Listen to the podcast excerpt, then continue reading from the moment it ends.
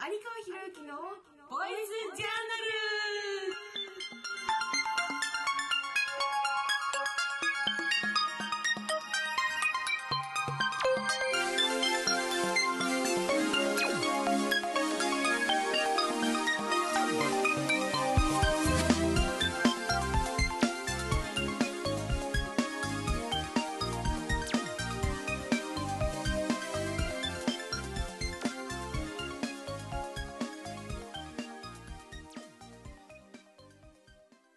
久しぶりです。久しぶりです。ボイスジャーナルがね、そうですねはい、ね。もう1ヶ月間やってません。で正確にとも2ヶ月近くやっていません。はい。もう倉島君が言った通りです。危険ですねうん、そう。で、慌てて今撮ってんの。うん。ということ。はいはい。で、えっと、まあ一応なんか研究をね、紹介したらいいのかなと思ってて、えっと、いつなんだろう、これ。4月のね、えっと、21日かなにネットに出てたニュースがあって、その ADHD の子のね、あの、体をごそごそ動かすものには意味があるんじゃないかっていう論文がなんか出たということで、えーその論文をちょっとこうね、あの、え、なんで反応しないの？してるじゃない？してるの？うん、そう。ほんでね、あの、現地の方を見てみたんですよ。中身がどうなのかよくわかんないからさ。英語ですねうん、頑張った。素晴らしい昨日家に帰ってからずっと。俺もう結局昨日本当はゆっくりしたかったんだけどさ。うん、しょうがないからさ。しょうがないとか言っちゃいけないんだけど、自分でやってるからさ。でね、出典がね、ジャーナル・オブ・アブ、えーアブノーマル・チャイルド・えーサイコ、サイコロジーですかね。えー、もともとがね、と思いますけど。あれ？ちょっと待って。うん、はい。で、そこの中身をこう見ていってですね、ADHD の子の、まあ、実験をやったっていう研究なんです、これは。へーもうダメだ、わざとらしすぎて。反応がさ。そう。でね、まあ中身をちょっと紹介すると、ADHD の子の、えー ADHD, の子29名と、えー定型発達の子、あ ADHD っていうのは注意欠如多動性障害っていうね、障害なんですけど、注意結果にはなかっあのね、変わったの。欠如って。お、いいですね。ちょっといいですね。あ私のうん変わったっていうかね、あの、正確に言うと、えっ、と、DSM-5 っていうのが、あの、2013年にね、アメリカに出てんの。DSM わかる？はいうん知ってます。あ確かでは知らなかったけど。そう。で DSM の、えー、と新しいバージョンの5っていうのが出てでその DSM5 が、えー、と10 2013年に出たんだけど日本語版がね去年の2014年のえ6月かな？5月かな？ぐらいに出たんですよ。見せてあげよ1年うか？そうそうそうそう大体ね、でそこにえー、とほらこれ。熱い。じゃ分ーん。厚い。日本語ですか？これ日本語。ね、でその中での用語がねあのいくつか変わってて、まあ、一つ紹介すると今までは PDD ってさあの広範性発達障害っていう言葉使ってたのも、えっ、とお自閉症スペクトラム。素晴らしい。ASD です。お素晴らしい。どどうしたの？今勉強してるからね。今勉強してるからね。してるもんね。そうだね、そうそういうのに変わったわけ。で学習障害は？LD です違う学習障害はね、えー原原曲性学習症、えーまたは原曲性学習障害っていう言い方に変わったのと注意欠陥多動性障害っていうのも注意欠如多動症、ねえー特定不能のんやべどこまで話したっけあ欠如欠如欠如注意あそうね注意欠陥多動性障害は、えー注意欠如多動症、はいね、注意欠如多動性障害っていう上に変わったんですね、でねただ日本の法律の中ではまだそのままの言葉を使ってるから多分法的にはね、えー、と変わらないと思うんですけども、えーまあ一部のお医者さんたちが多分変えていくんじゃないのっていう気はしないでもないですけどね。だってわざわざ新しいね、もう翻訳して出してるのにね、そっち使うんじゃないのっていう感じですね。まあだから一応注意注意欠如多動性障害にしときますか。はい。はい。どっちでもいいです。覚えておきますはい。ね。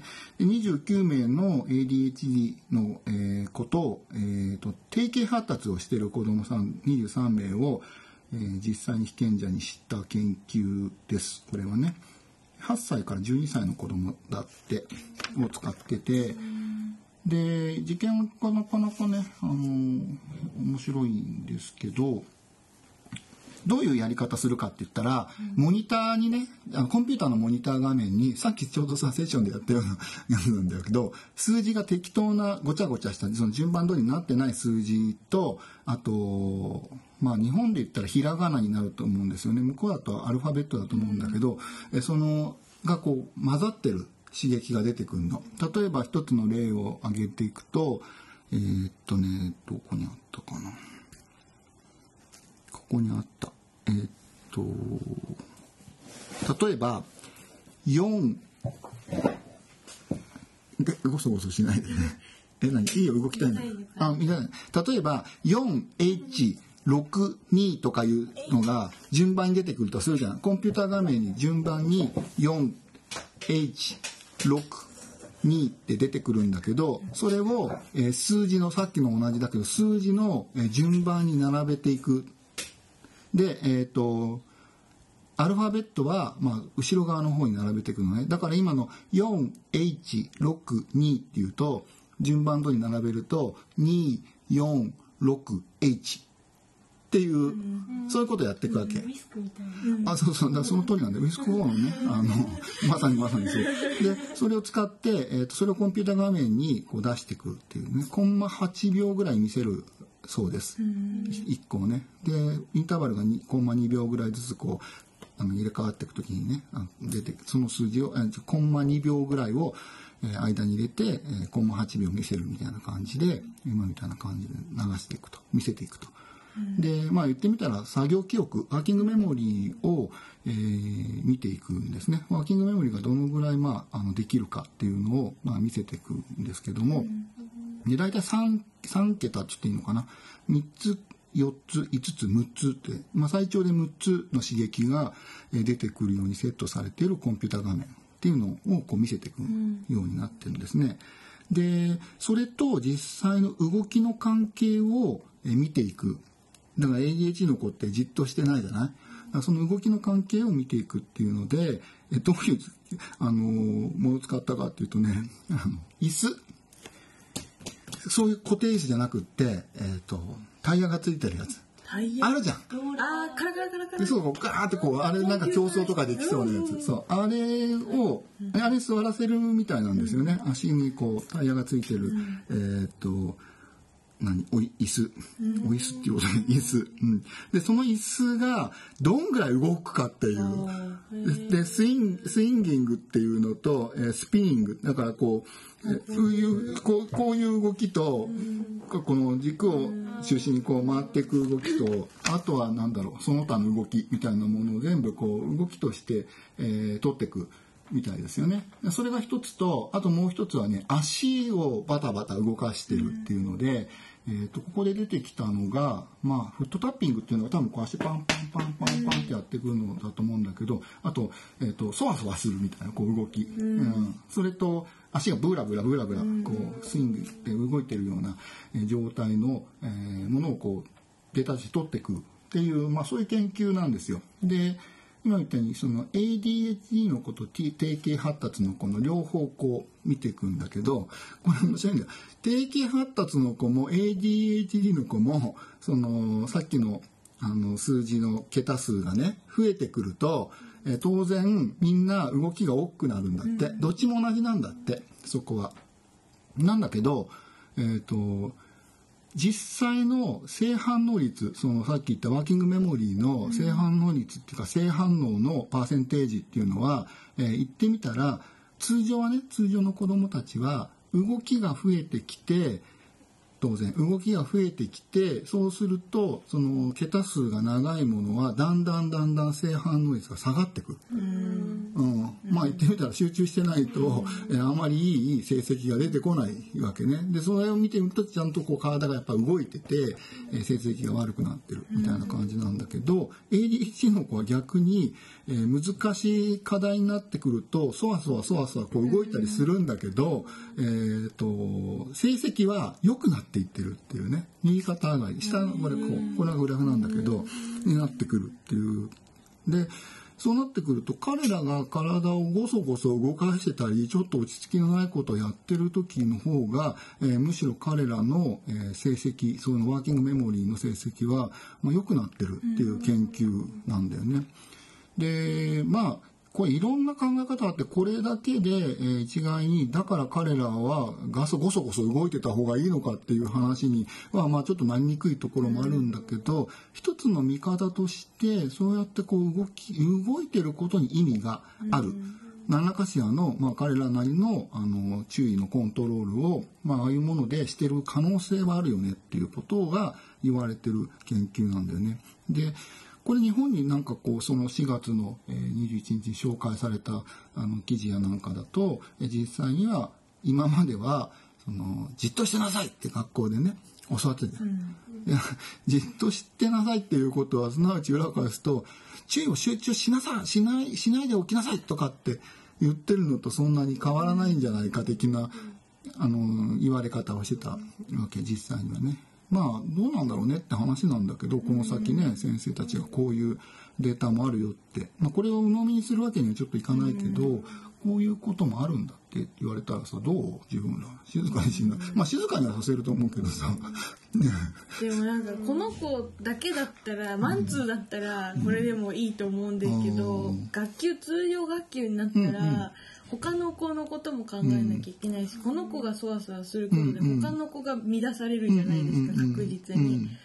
だからまあこれは鵜呑みできないのかな。うん。まあねだってそうだよね。周りの刺激に誘発されていろんな行動を起こしていることも実際にはあるからさ、まあ、そういう点ではねあのこの子たちだけの問題じゃなくて周りの子がまたざわついてきたら当然コントロールしにくかったりとかね、いう問題も起こってくるからね。今一概には言えないよね。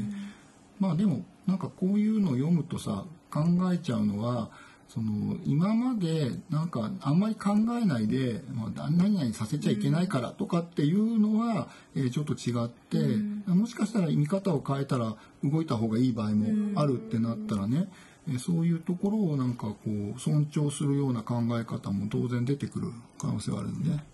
まあだからその指導方法やなんかもこう変えていかなくちゃいけないことも多分ねあるかもしれない。なんか私実習行った時に、なんかもうそういう子がいて、うん、あれでした。外歩いてきていいよっていうこと。あれもそういうこういうことなんですか、うん、なんかねそういうあの記事も出てたよ。だからそういう指導方法もあながち間違ってないんじゃないの的なことを意見として言ってる人もいるみたいなことは出てたよね、まあ、この論文を書いてる人たちはもうちょっと違った部分でのあの説明をしてるみたいなんだけどやっぱワーキングメモリーを、えーしてる時は意外と彼らはそんなにこうブラブラ立ち歩いたりとかね、まあ、してなくって、えーそむしろこう活動に積極的に参加してるんじゃないかみたいな仮説があるみたいなんだよね。だからまあその辺はもしかしたらね全く関係ないわけではないとは思うんだけどただ経験先生の経験則的なこうあのアプローチを見ていくとやっぱりじっとしてなさいっていうよりかは適度にちょいちょい動かした方がねいいとあのいうのは言われてたりするじゃない、だからまあそういうの考えたらもしかしたらねあのそういうやり方もあるのかもしれないなとは思うけどね、うんどうなんですかね実際。皆さんは。まあね。やってみないとわかんないですよね。そうだね。うん。まあでも頑張ってやっていろいろ工夫をしてもらえたらいいのかなと。頑張ります。思います。はい、ということで、ね今日は、えー、と論文の紹介をしました。はいはい、じゃあまた。バイババイバーイ